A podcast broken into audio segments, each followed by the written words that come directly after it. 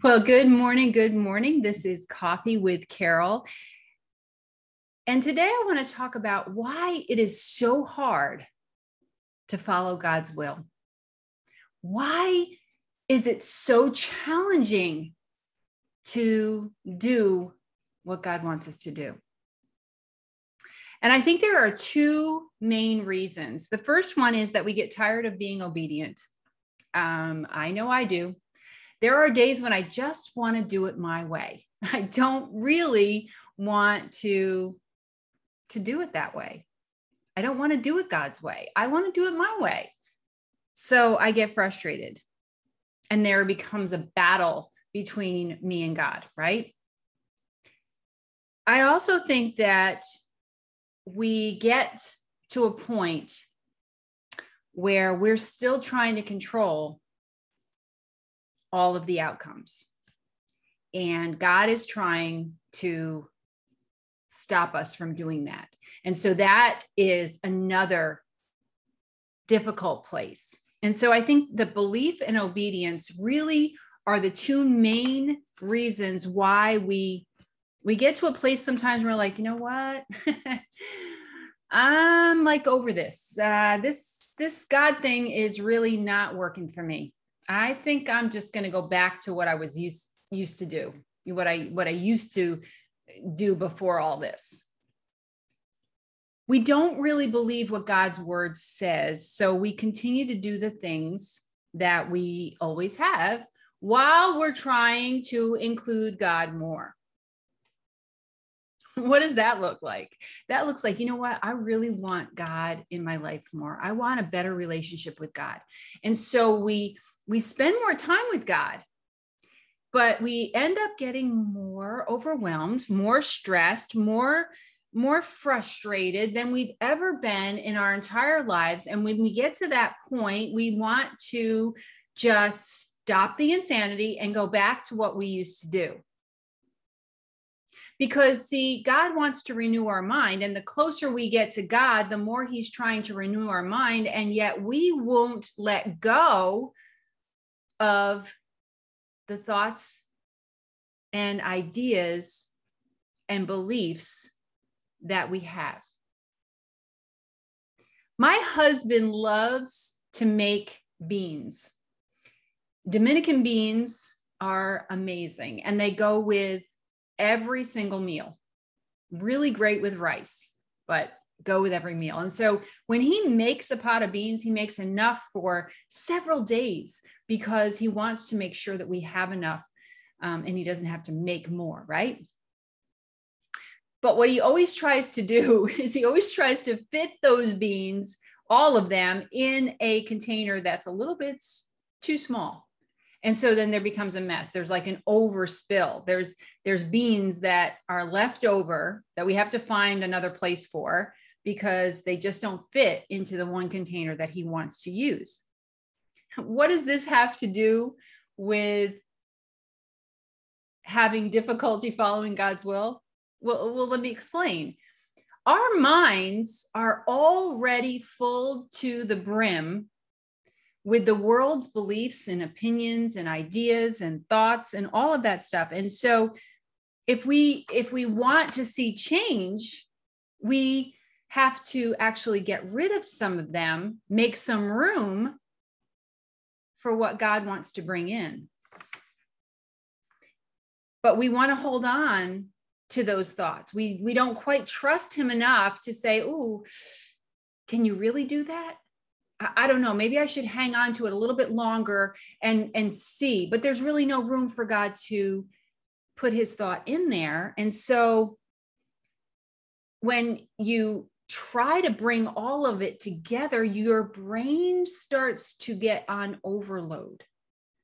You've got the thoughts and opinions and ideas that you've always had, and now you're trying to bring some of God's ideas in there, and it, there's no room. And so you're trying to stuff it.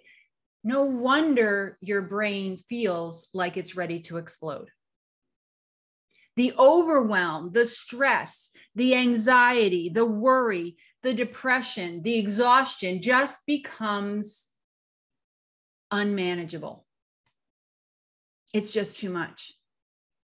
Something has to give. And so we have to come to a choice. We either stop spending as much time as we were with God, so we don't have so much to put in there, or we remove the things that aren't serving us.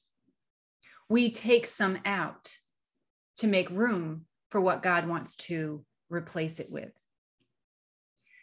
Our homes can sometimes reflect this same thing. You know, I remember buying a really, really nice frying pan, one of those um, non-stick ones, really expensive one.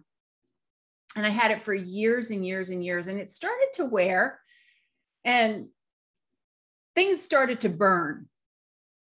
And so I said, you know what? I got to get a new one. But instead of getting rid of that one, I just got a new one and left the old one there. And it was just taking up space.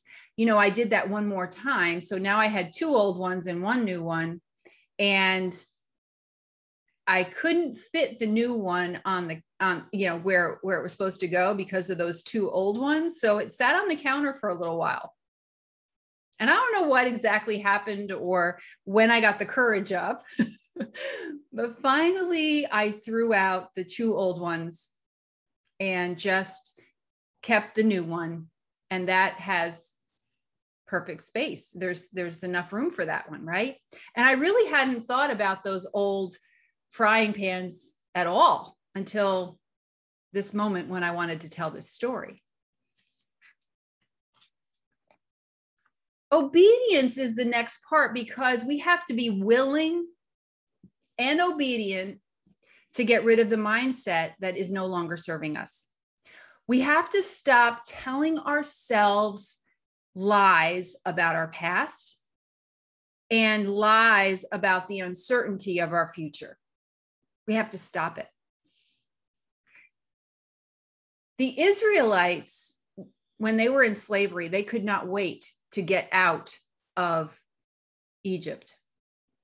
But then when they were in the wilderness, they grumbled and they complained about the food they were like, well, at least when we were back in Egypt, we had a whole pot of meat and we were doing just fine. We should just, you know, that was a better situation. We start to feel God's hand in our lives.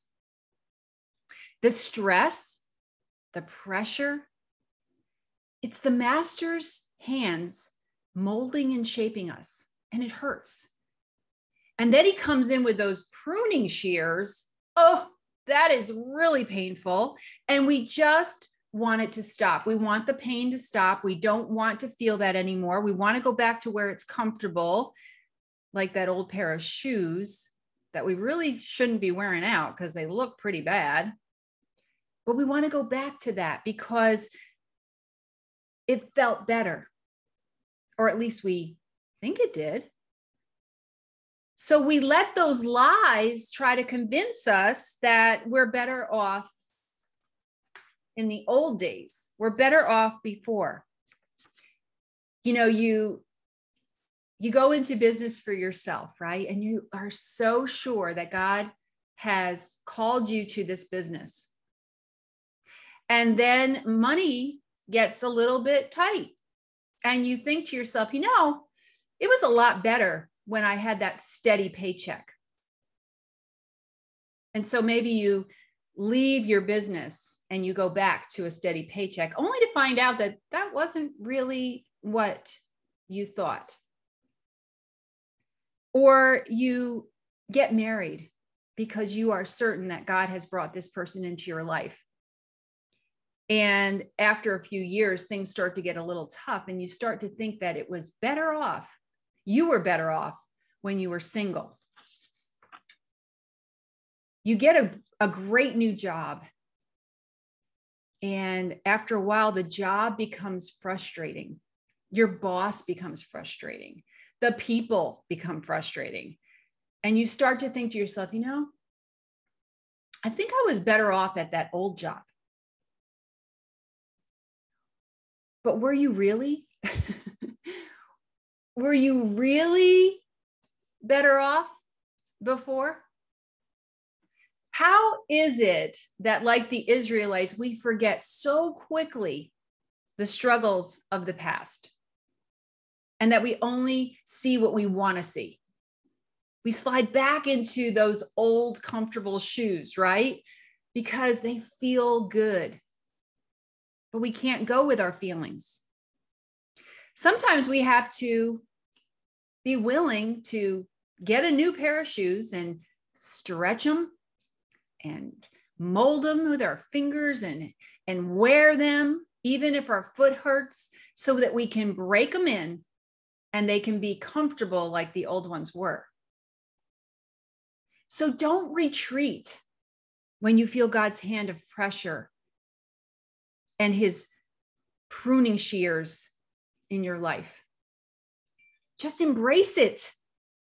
Keep stretching yourself keep working at your relationship with God. And pretty soon, you won't be able to imagine or remember the lies of the past.